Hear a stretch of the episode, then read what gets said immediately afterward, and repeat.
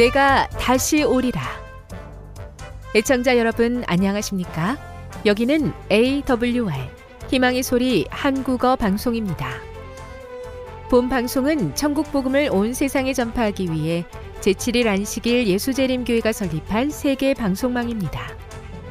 AWR 희망의 소리는 유럽, 라틴 아메리카, 아프리카, 러시아, 아시아의 방송망을 통해 전 세계에 복음을 전파하고 있습니다.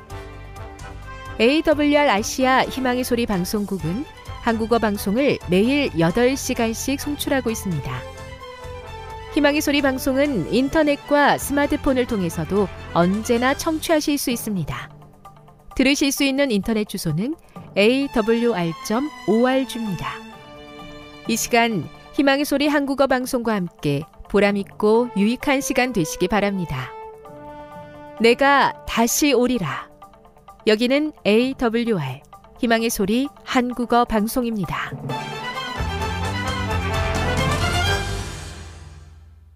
주파수 안내입니다. 괌에서 송출하는 우리 방송은 한국 표준시로 새벽 1시 30분부터 2시 30분까지 11,755kHz로 새벽 2시 30분부터 3시 30분까지 3시 30분부터 4시 30분까지 15,530kHz로 새벽 5시부터 6시까지 9,890kHz로 4회에 걸쳐 송출하고 있습니다. 스리랑카에서 송출하는 우리 방송은 한국 표준시로 밤 9시부터 10시까지 15,530kHz로 우즈베키스탄에서는 새벽 3시부터 4시까지 새벽 4시부터 5시까지 9,760kHz로 타지키스탄에서는 밤 9시부터 10시까지 15,255kHz로 송출하고 있습니다. 애청자 여러분의 많은 청취 바랍니다.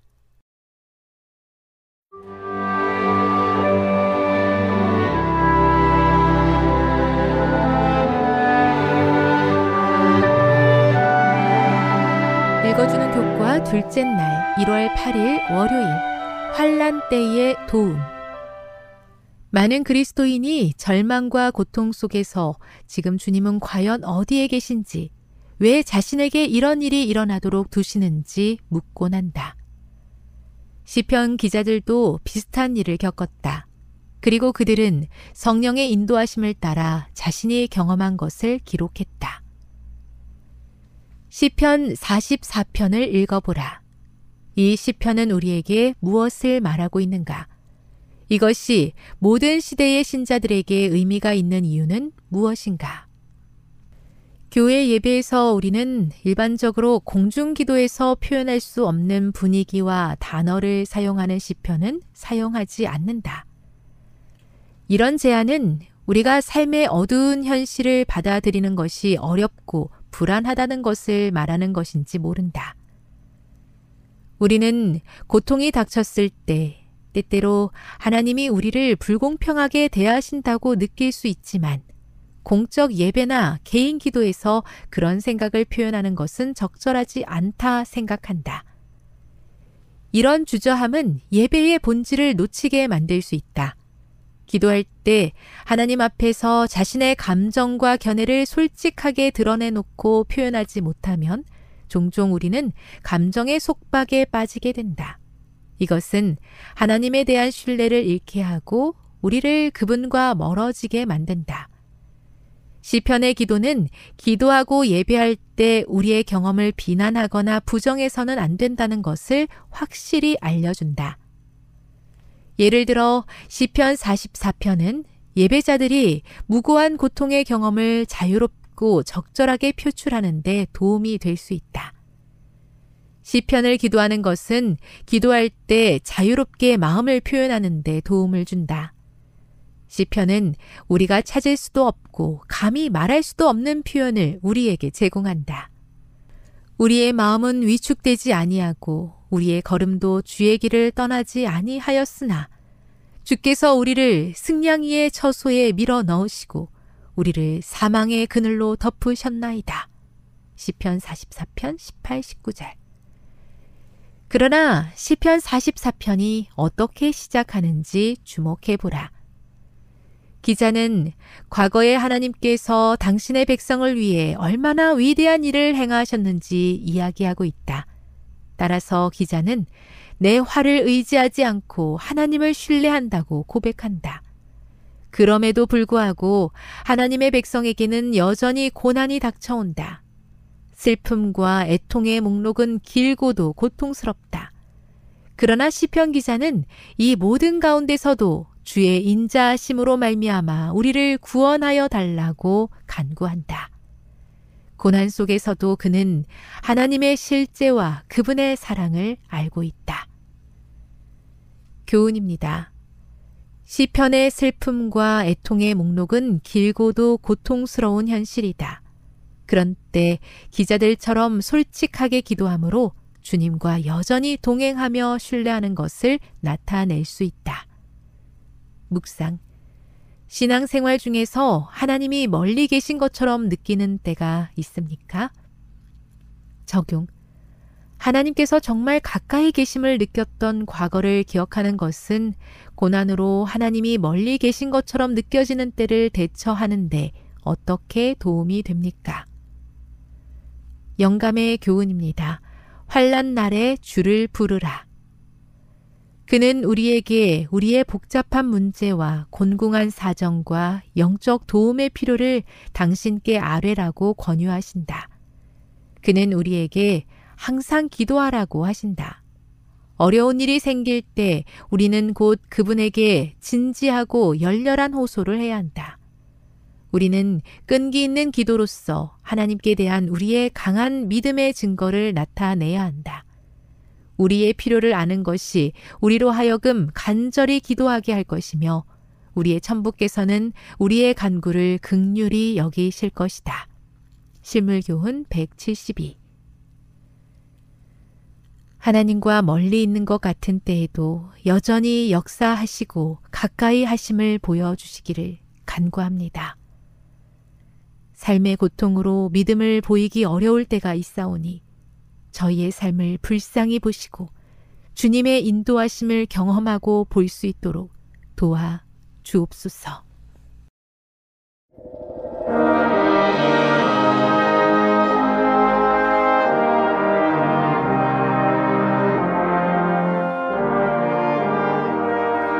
희망의 청취자 여러분 안녕하십니까 오늘부터 신명기 다시 읽기의 첫 번째 시간 신명기 말씀을 나누겠습니다 오늘은 신명기 전체적인 개론의 말씀을 드리도록 하겠습니다.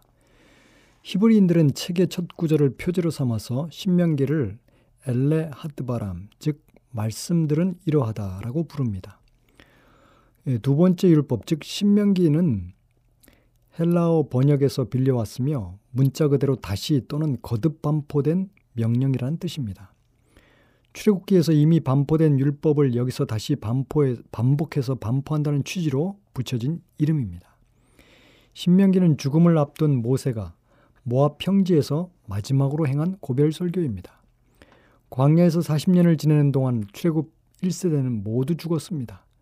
그래서 모세의 청중은 더 이상 출애굽 9세대가 아니라 언약의 갱신에 참여한 신세대입니다. 신명기는 광야 40년의 세월을 보내면서 한 세대가 모두 사라지고 새로운 세대가 조상들에게 주신 하나님의 약속을 성취해야 할 시점에 와 있습니다. 그렇다면 무엇이 가장 중요하겠습니까? 구세대가 실패한 언약의 말씀에 대한 순종입니다. 이것은 신명기의 구조를 통해서도 알 수 있습니다. 신명기는 세 편의 설교로 구성되어 있습니다. 첫 번째는 1장과 4장인데 지나간 40년의 세월에 대한 과거의 회상입니다. 그리고 그 중심부 두 번째는 5장에서 26장인데 현재 하나님의 백성으로 지켜야 할 세세한 율법의 말씀입니다. 그리고 마지막으로는 끝으로는 27장에서 34장인데 미래 언약의 순종 여부에 따른 축복과 저주를 담고 있습니다. 이처럼 신명기의 중심은 12장에서 26장까지의 이스라엘의 현재 따라야 할 율법과 세세한 적용 규례들입니다. 신명기가 언약의 말씀을 그렇게 중요하게 생각하는 이유는 이 언약의 말씀에 대한 신뢰와 순종이 구세대의 생과 사를 가르는 분기점이었기 때문입니다. 신명기의 중심인 모압 언약을 구세대의 신해산 언약과 비교해 보면 구세대는 출애굽기 19장에서 20장이 10계명이고 21장에서 23장까지가 이까지 세 장이 10계명을 세세하게 풀어 어, 적용한 규례입니다. 그런데 신세대는 신명기 5장이 10계명이고 12장에서 26장까지 무려 15장에 걸쳐서 세세한 10계명 적용 규례가 담겨 있습니다. 그 특징은 첫 번째, 세세한 적용법이 늘었다는 것입니다. 왜 적용법이 늘어났을까요? 말씀대로 살면 법은 점점 줄어들고 단순해집니다. 적용법이 늘었다는 것은 그만큼 죄가 늘어났기 때문입니다.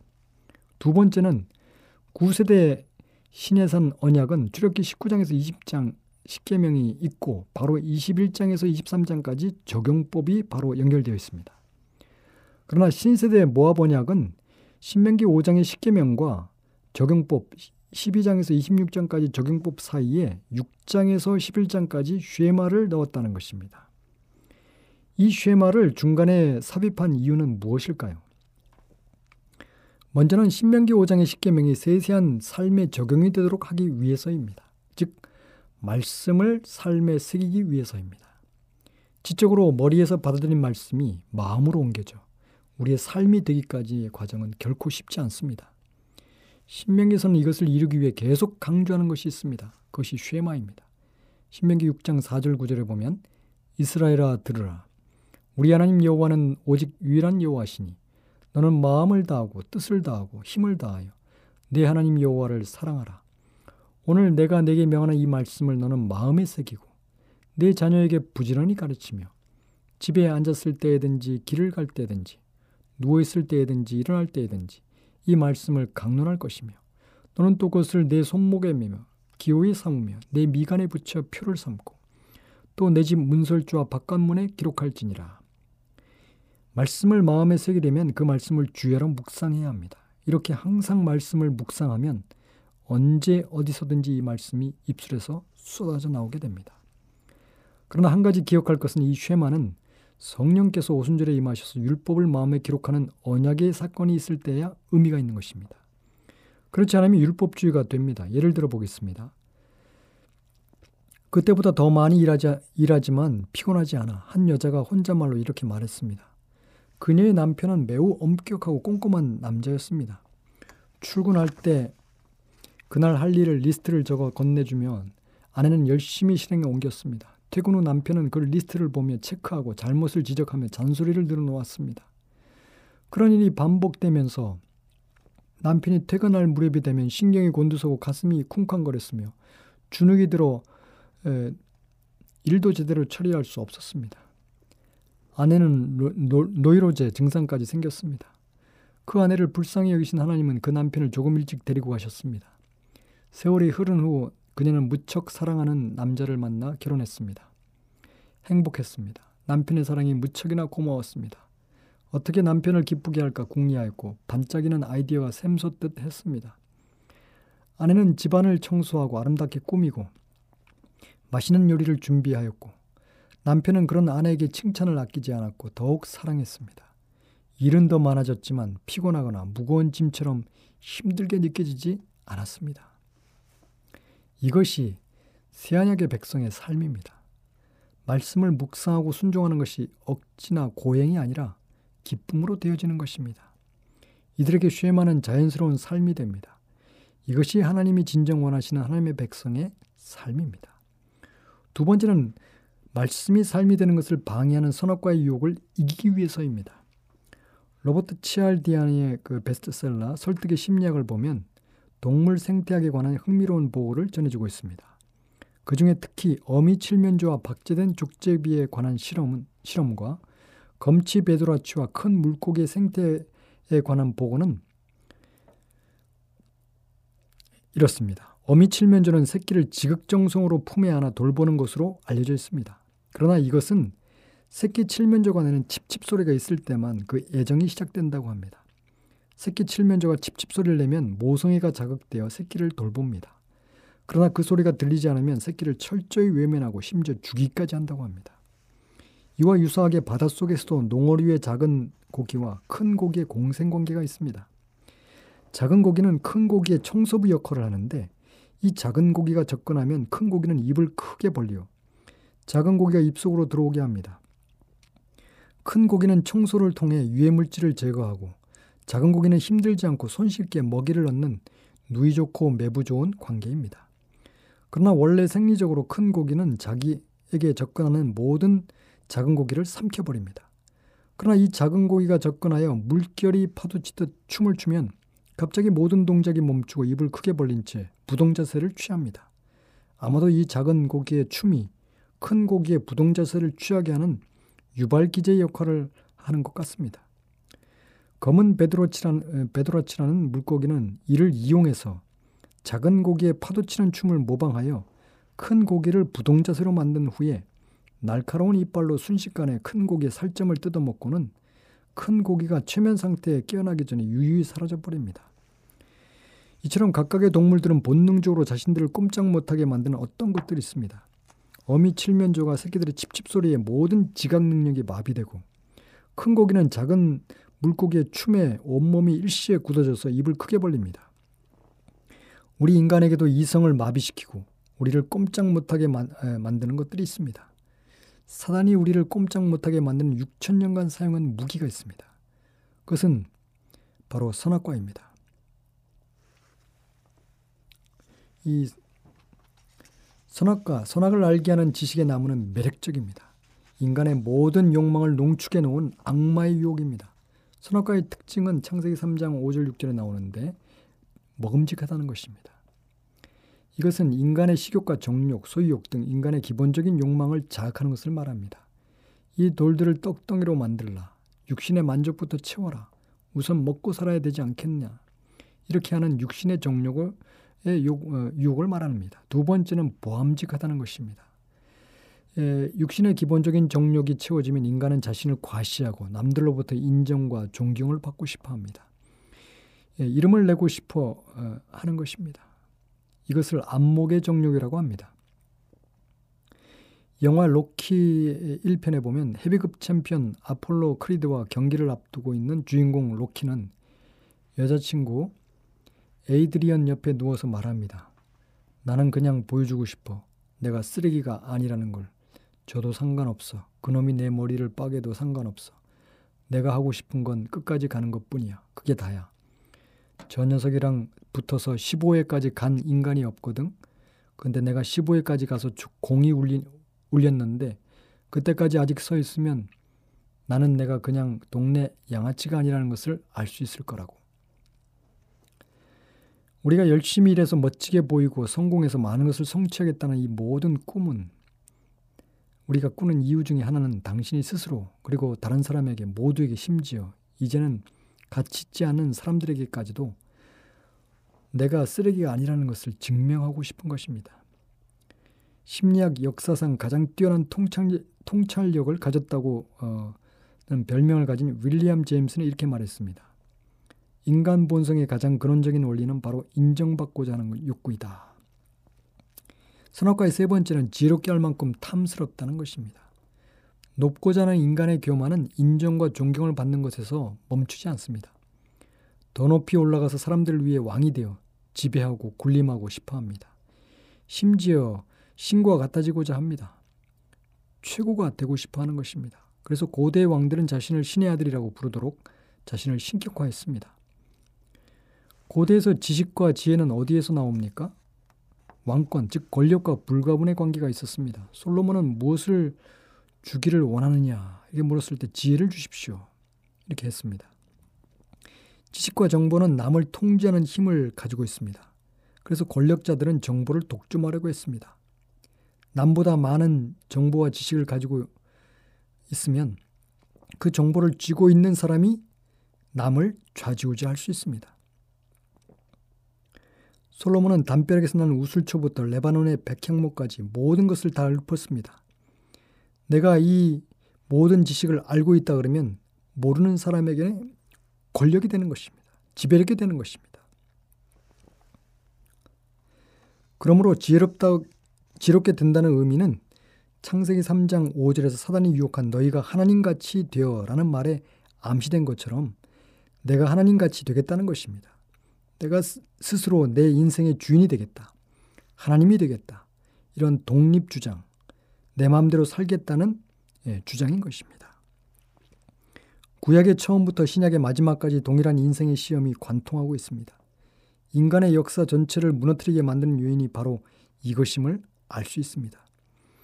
사단은 광야에서 예수님에게도 동일한 유혹으로 넘어뜨리려고 했습니다. 그런데 예수님은 광야의 세 가지 시험을 전부 쉐마, 즉 신명기 6장에서 11장까지의 말씀을 인용해서 승리하셨습니다. 신명기 8장 3절, 신명기 6장 16절, 6장 13절입니다. 예수님은 선악과 유혹을 세마의 말씀으로 이겨내셨습니다. 어떻게 하면 사단의 선악과 유혹을 이길 수 있겠습니까? 바로 쉐마의 말씀입니다. 우상을 이기는 길은 싸우는 것이 아니라 더 좋은 것으로 대체해야 합니다. 사이렌 섬을 성공적으로 통과하는 두 방법이 있었습니다. 10년간의 전쟁을 마친 오디세이는 빨리 고향에 돌아가고 싶었습니다. 그런데 지름길은 위험합니다. 왜냐하면 사이렌 섬을 통과해야 하는데 그 섬에는 세 명의 요정이 나와서 노래를 합니다. 너무 아름답고 감미롭게 부르기 때문에 그 앞을 지나는 배의 선원들은 전부 다 홀립니다. 그래서 결국 바다로 뛰어들거나 아니면 섬의 배가 충돌시켜 난파시켜서 다 죽게 되는 것입니다. 그래서 오디세이는 이렇게 명령합니다. 선원들의 귀에 촛농을 맞고 자신의 몸을 돛대에 묶었습니다. 그리고 자신의 말을 듣지 못하도록 했습니다. 그리고 나서 무사히 그 사이렌 섬을 통과했습니다.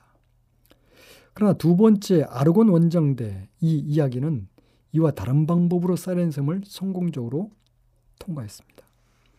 이 아르곤 원정대는 몸을 묶거나 귀를 촛농으로 막, 에, 막지 않았습니다. 그 대신에 그 배에서 오르페우스가 하프로 연주를 했습니다. 근데 사이렌 섬의 요정보다도 더 아름다운 음악을 연주했던 것입니다. 그랬더니 요정의 노랫소리가 들리지 않았습니다. 그래서 모든 선원들이 무사히 사이렌 섬을 통과했습니다. 여러분 첫 번째 오디세이와 두 번째 아르곤 원정대 어떠한 방법이 선악과의 유혹을 이기는 좋은 방법입니까? 바로 두 번째입니다. 우리가 우상과 선악과의 유혹을 이길 수 있는 유일한 방법은 그것보다 더 좋은 꿀송이보다 더 단 여호와의 말씀에 사로잡히면 이길 수 있게 되는 것입니다. 여호와의 말씀을 주야로 묵상하면 다른 것이 들어올 틈이 없게 됩니다. 그 말씀 속에 계신 하나님과의 교제가 또 그 능력이 유혹을 이기는 방패가 되기 때문에 그렇습니다. 지금 여러분께서는 AWR 희망의 소리 한국어 방송을 듣고 계십니다.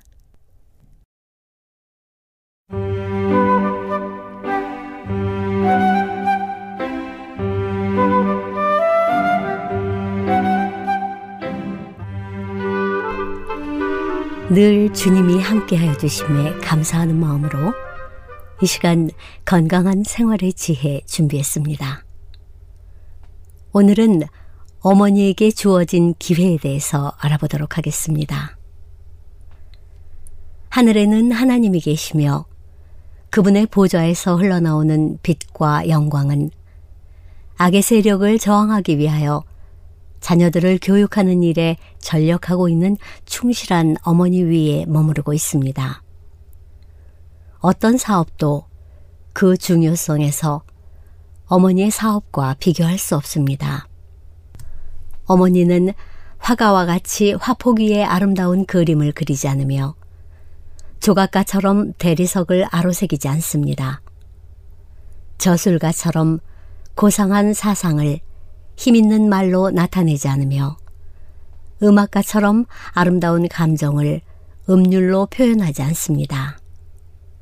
어머니의 의무는 하나님의 도우심을 따라 사람의 심령 속에 하나님의 형상을 개발해 주는 일입니다. 그 사실을 이해하는 어머니는 자기에게 주어진 기회를 한없이 귀중하게 여길 것입니다.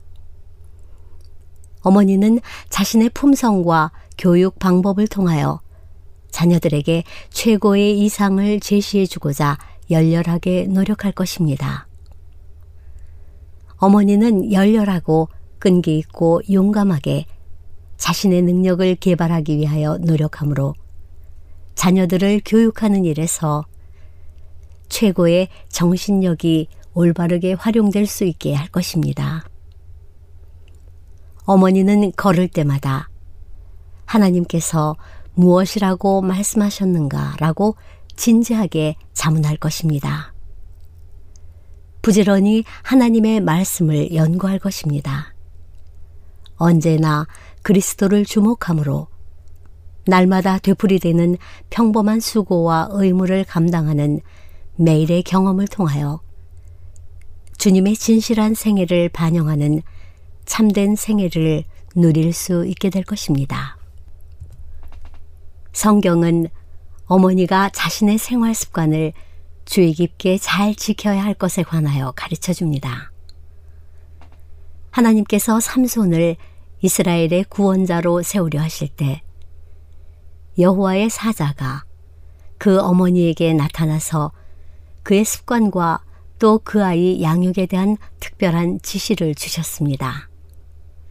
그 사자는 삼가서 포도주와 독주를 마시지 말며 무릇 부정한 것은 먹지 말라고 말했습니다.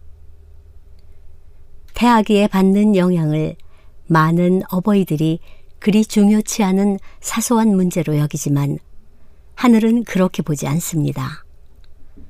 하나님의 사자를 통하여 가장 엄숙한 방법으로 두 번씩이나 분부한 그 기별은 우리가 이 문제에 대하여 가장 주의 깊은 관심을 기울일 가치가 있음을 보여줍니다.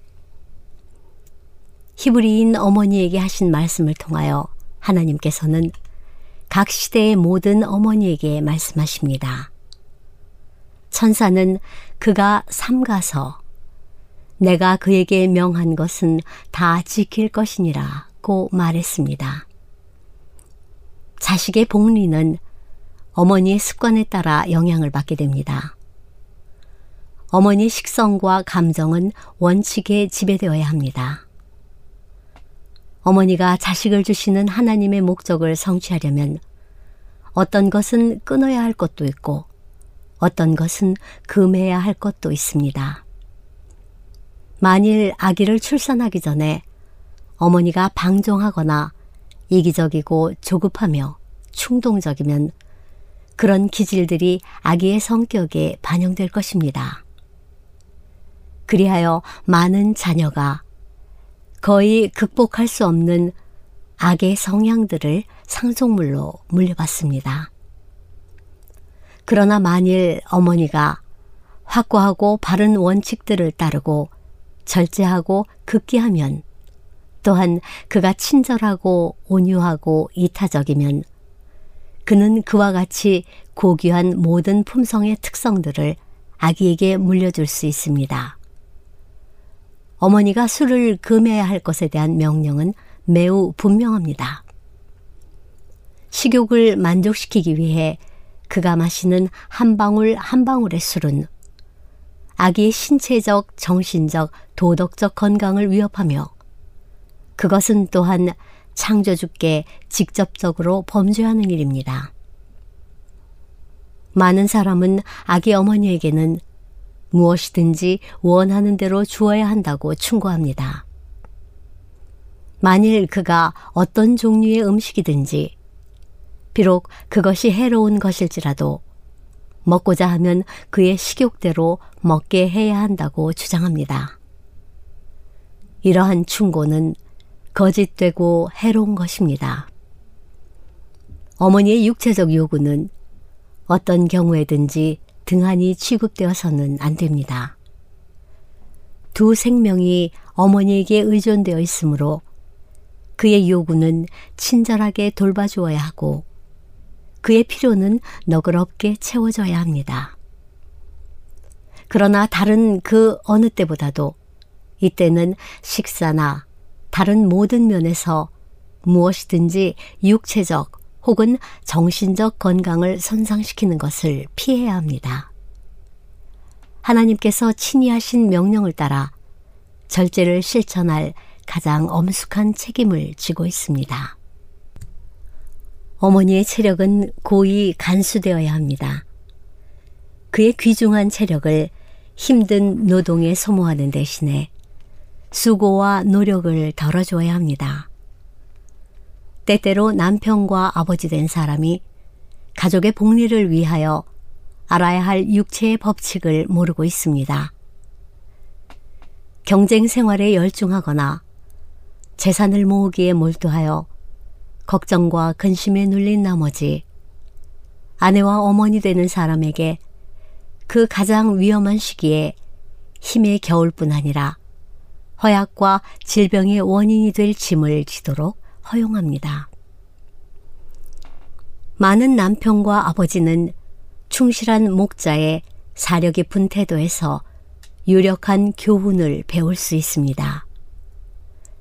야곱은 신속하고도 힘든 여행을 하라는 독촉을 받았을 때 다음과 같이 대답했습니다. 자식들은 유약하고 내게 있는 양떼와 소가 새끼를 데렸은즉 하루만 과히 몰면 모든 떼가 죽으리니 나는 앞에 가는 짐승과 자식의 보행대로 천천히 인도하여 가리이다. 인생의 고된 여로에서 남편과 아버지는 동행 중에 있는 일행들이 따라올 수 있도록 천천히 인도할 것입니다. 재산과 권력을 구하여 급속히 달려가는 세상의 경주에서 발을 멈추고 자기 옆에서 걸어가게 되어 있는 사람을 위로하고 도와주는 법을 배워야 합니다. 아버지와 어머니는 하나님을 대리하여 자녀 앞에 서야 하기 때문에 그 영광과 책임이 막중합니다.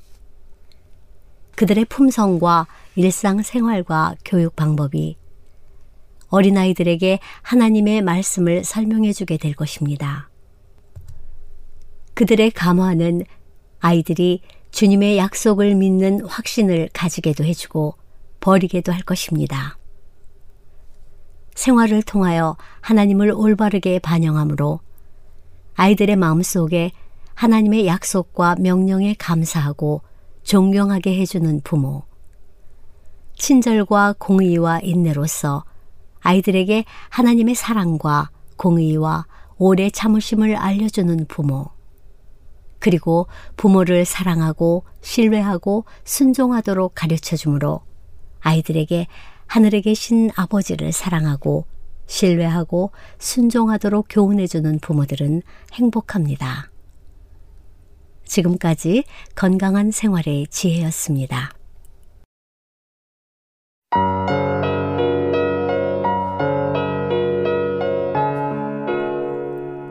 창세기 3장 1절. 사람의 불순종과 하나님의 심판 선언. 그런데 뱀은 여호와 하나님이 지으신 들짐승 중에 가장 간교하니라. 뱀이 여자에게 물어 이르되 하나님이 참으로 너에게 동산 모든 나무의 열매를 먹지 말라 하시더냐? 여자가 뱀에게 말하되 동산 나무의 열매를 우리가 먹을 수 있으나 동산 중앙에 있는 나무의 열매는 하나님의 말씀에 너희는 먹지도 말고 만지지도 말라. 너희가 죽을까 하노라 하셨느니라. 뱀이 여자에게 이르되 너희가 결코 죽지 아니하리라. 너희가 그것을 먹는 날에는 너희 눈이 밝아져 하나님과 같이 되어 선악을 알 줄 하나님이 아심이니라. 여자가 그 나무를 본즉 먹음직도 하고 보암직도 하고 지혜롭게 할 만큼 탐스럽기도 한 나무인지라. 여자가 그 열매를 따먹고 자기와 함께 있는 남편에게도 주매 그도 먹은지라. 이에 그들의 눈이 밝아져 자기들이 벗은 줄을 알고 무화과 나무 잎을 엮고 치마로 삼았더라. 그들이 그날 바람이 불 때 동산에 거니시는 여호와 하나님의 소리를 듣고 아담과 그의 아내가 여호와 하나님의 낯을 피하여 동산 나무 사이에 숨은지라. 여호와 하나님이 아담을 부르시며 그에게 이르시되 내가 어디 있느냐 이르되 내가 동산에서 하나님의 소리를 듣고 내가 벗었으므로 두려워하여 숨었나이다. 이르시되 누가 너의 벗었음을 내게 알렸느냐 내가 내게 먹지 말라 명한 그 나무 열매를 내가 먹었느냐? 아담이 이르되 하나님이 주셔서 나와 함께 있게 하신 여자 그가 그 나무 열매를 내게 주므로 내가 먹었나이다. 여호와 하나님이 여자에게 이르시되 내가 어찌하여 이렇게 하였느냐? 여자가 이르되 뱀이 나를 꿰므로 내가 먹었나이다.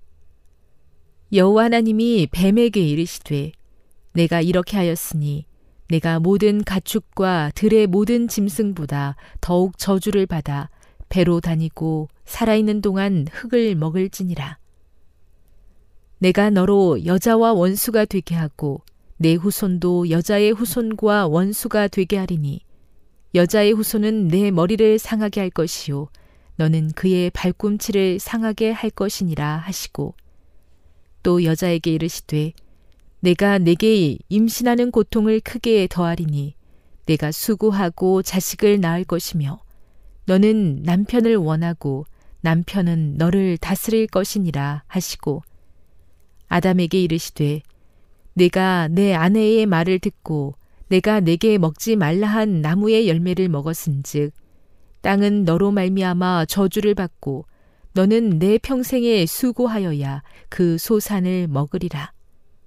땅이 내게 가시덤불과 엉겅퀴를 낼 것이라. 내가 먹을 것은 밭의 채소인즉 내가 흙으로 돌아갈 때까지 얼굴에 땀을 흘려야 먹을 것을 먹으리니 내가 그것에서 취함을 입었음이라. 너는 흙이니 흙으로 돌아갈 것이니라 하시니라. 아담이 그의 아내의 이름을 하와라 불렀으니 그는 모든 산자의 어머니가 됨이더라. 여호와 하나님이 아담과 그의 아내를 위하여 가죽 옷을 지어 입히시니라. 아담과 하와를 쫓아내시다. 여호와 하나님이 이르시되 보라 이 사람이 선악을 아는 일에 우리 중 하나같이 되었으니 그가 그의 손을 들어 생명나무 열매도 따먹고 영생할까 하노라 하시고 여호와 하나님이 에덴 동산에서 그를 내보내어 그의 근원이 된 땅을 갈게 하시니라. 이같이 하나님이 그 사람을 쫓아내시고 에덴 동산 동쪽에 그룹들과 두루 도는 불칼을 두어 생명나무의 길을 지키게 하시니라. 창세기 4장 1절 가인과 아벨 아담이 그의 아내 하와와 동침함에 하와가 임신하여 가인을 낳고 이르되 내가 여호와로 말미암아 등남하였다 하니라. 그가 또 가인의 아우 아벨을 낳았는데 아벨은 양치는 자였고 가인은 농사하는 자였더라. 세월이 지난 후에 가인은 땅의 소산으로 재물을 삼아 여호와께 드렸고 아벨은 자기도 양의 첫 새끼와 그 기름으로 드렸더니 여호와께서 아벨과 그의 재물은 받으셨으나 가인과 그의 재물은 받지 아니하신지라 가인이 몹시 분하여 안색이 변하니 여호와께서 가인에게 이르시되 내가 분하여 함은 어찌 됨이며 안색이 변함은 어찌 됨이냐 내가 선을 행하면 어찌 낯을 들지 못하겠느냐 선을 행하지 아니하면 죄가 문에 엎드려 있느니라. 죄가 너를 원하나 너는 죄를 다스릴지니라. 가인이 그의 아우 아벨에게 말하고 그들이 들에 있을 때에 가인이 그의 아우 아벨을 쳐 죽이니라. 여호와께서 가인에게 이르시되 내 아우 아벨이 어디 있느냐? 그가 이르되 내가 알지 못하나이다. 내가 내 아우를 지키는 자니이까. 이르시되 내가 무엇을 하였느냐? 내 아우의 핏소리가 땅에서부터 내게 호소하느니라. 땅이 그 입을 벌려 내 손에서부터 내 아우의 피를 받았은즉 내가 땅에서 저주를 받으리니 내가 밭을 갈아도 땅이 다시는 그 효력을 내게 주지 아니할 것이요 너는 땅에서 피하며 유리하는 자가 되리라. 가인이 여호와께 아뢰되 내 죄벌이 지기가 너무 무거우니이다. 주께서 오늘 이 지면에서 나를 쫓아내시온즉 내가 주의 낯을 배웁지 못하리니 내가 땅에서 피하며 유리하는 자가 될지라. 물은 나를 만나는 자마다 나를 죽이겠나이다. 여호와께서 그에게 이르시되 그렇지 아니하다. 가인을 죽이는 자는 벌을 칠배나 받으리라 하시고 가인에게 표를 주사 그를 만나는 모든 사람에게서 죽임을 면하게 하시니라. 가인의 자손 가인이 여호와 앞을 떠나서 에덴 동쪽 노 땅에 거주하더니 아내와 동침함에 그가 임신하여 에녹을 낳은지라. 가인이 성을 쌓고 그의 아들의 이름으로 성을 이름하여 에녹이라 하니라. 에녹이 이랏을 낳고 이랏은 무후야엘을 낳고 무후야엘은 무드사엘을 낳고 무드사엘은 라멕을 낳았더라. 라멕이 두 아내를 맞이하였으니 하나의 이름은 아다요 하나의 이름은 실라였더라. 아다는 야벨을 낳았으니 그는 장막에 거주하며 가축을 치는 자의 조상이 되었고 그의 아우의 이름은 유발이니 그는 수금과 퉁소를 잡는 모든 자의 조상이 되었으며 신라는 두발 가인을 낳았으니 그는 구리와 쇠로 여러 가지 기구를 만드는 자요 두발 가인의 누이는 나아마였더라 라멕이 아내들에게 이르되 아다와 신라여 내 목소리를 들으라 라멕의 아내들이여 내 말을 들으라 나의 상처로 말미암아 내가 사람을 죽였고 나의 상함으로 말미암아 소년을 죽였도다. 가인을 위하여는 벌이 7배일진데 라멕을 위하여는 벌이 77배이리로다 하였더라. 셋과 에노스 아담이 다시 자기 아내와 동침함에 그가 아들을 낳아 그의 이름을 셋이라 하였으니 이는 하나님이 내게 가인이 죽인 아벨 대신에 다른 씨를 주셨다 함이며 셋도 아들을 낳고 그의 이름을 에노스라 하였으며 그때 사람들이 비로소 여호와의 이름을 불렀더라.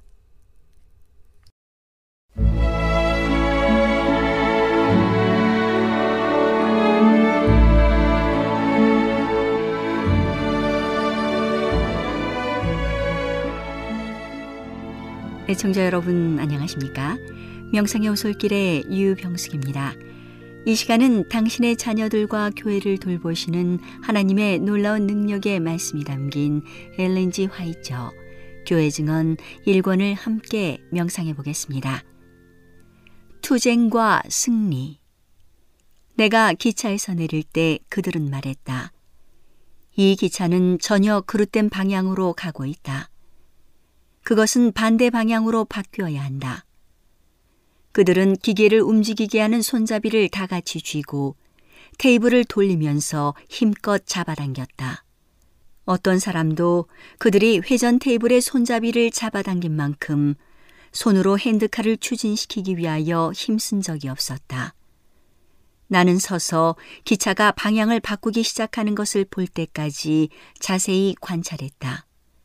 그때 나는 입을 열어 움직인다라고 말하고 그들을 도와주기 위하여 단단히 붙잡았다.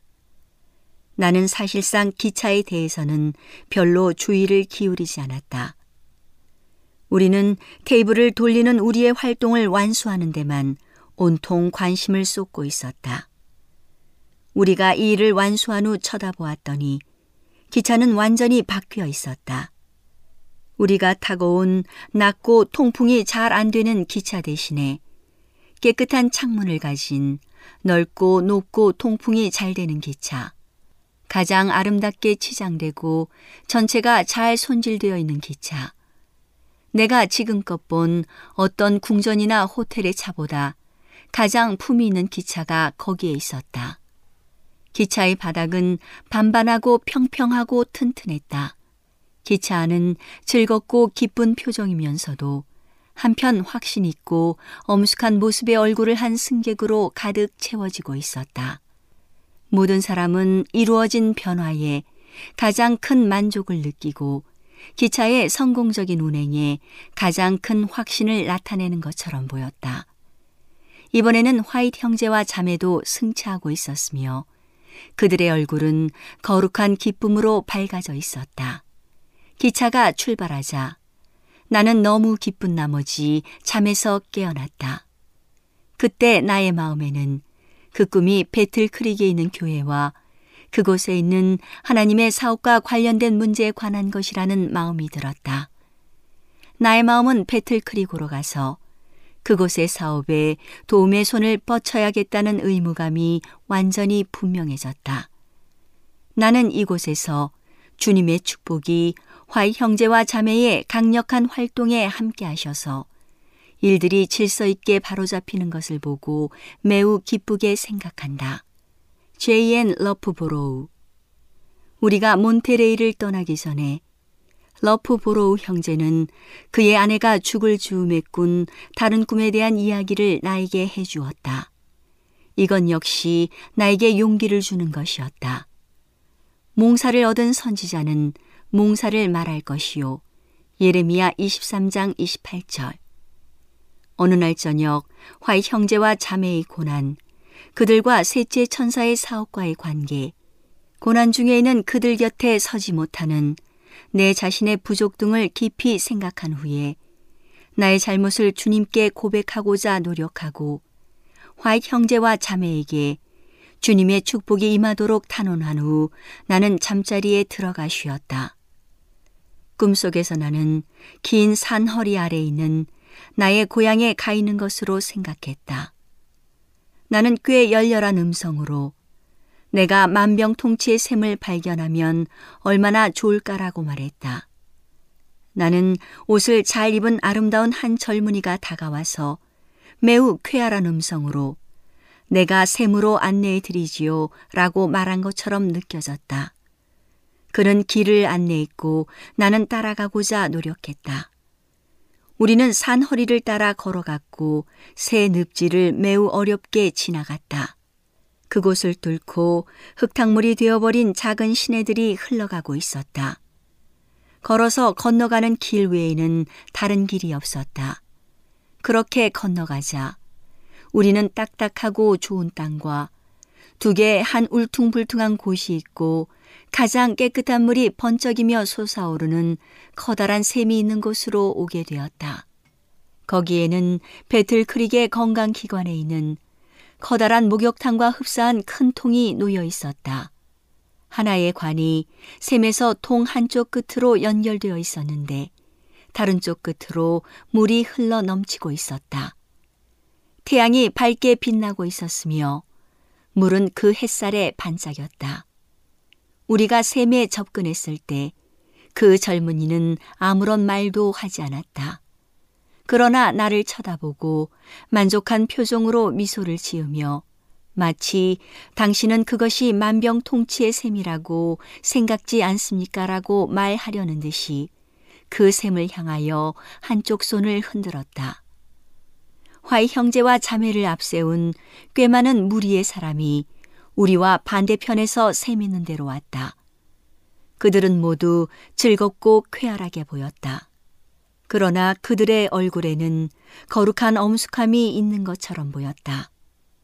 화이트 형제는 건강이 많이 좋아진 것처럼 보였고 즐겁고 행복한 것처럼 보였다. 그러나 마치 꽤 먼 곳에서 걸어온 것처럼 그는 피곤해 보였다. 화이참에는 커다란 컵을 손에 하나 들고 있었는데 그는 그것을 샘물 속에 넣어 물을 떠마시고 다른 사람에게도 건네주었다.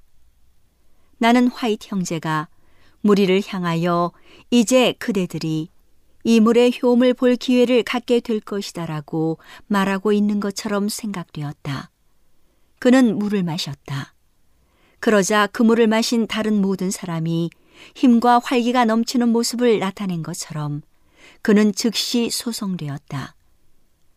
나는 화이 형제가 이야기를 계속하는 중에 가끔 물을 한 모금씩 마시고 또한 그의 손으로 통 가장자리를 붙들고 세 번 물속에 들어갔던 것으로 생각했다. 오늘은 당신의 자녀들과 교회를 돌보시는 하나님의 놀라운 능력의 말씀이 담긴 엘렌지 화이처 교회 증언 1권을 함께 명상해 보았습니다. 명상의 오솔길이었습니다.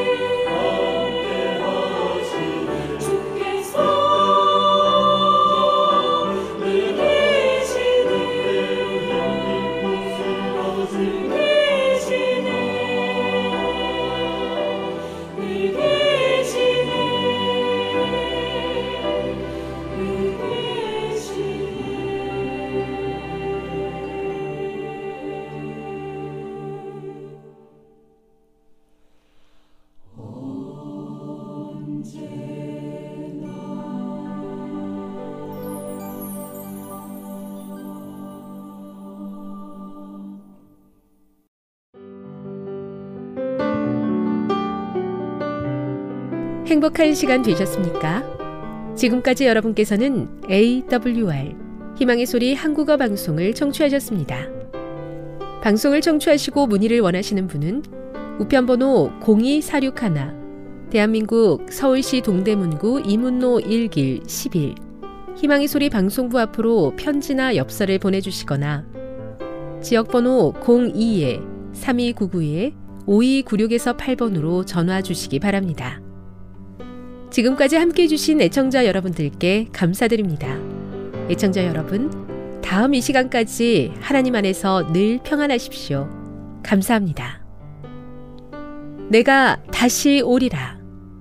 여기는 AWR 희망의 소리 한국어 방송입니다.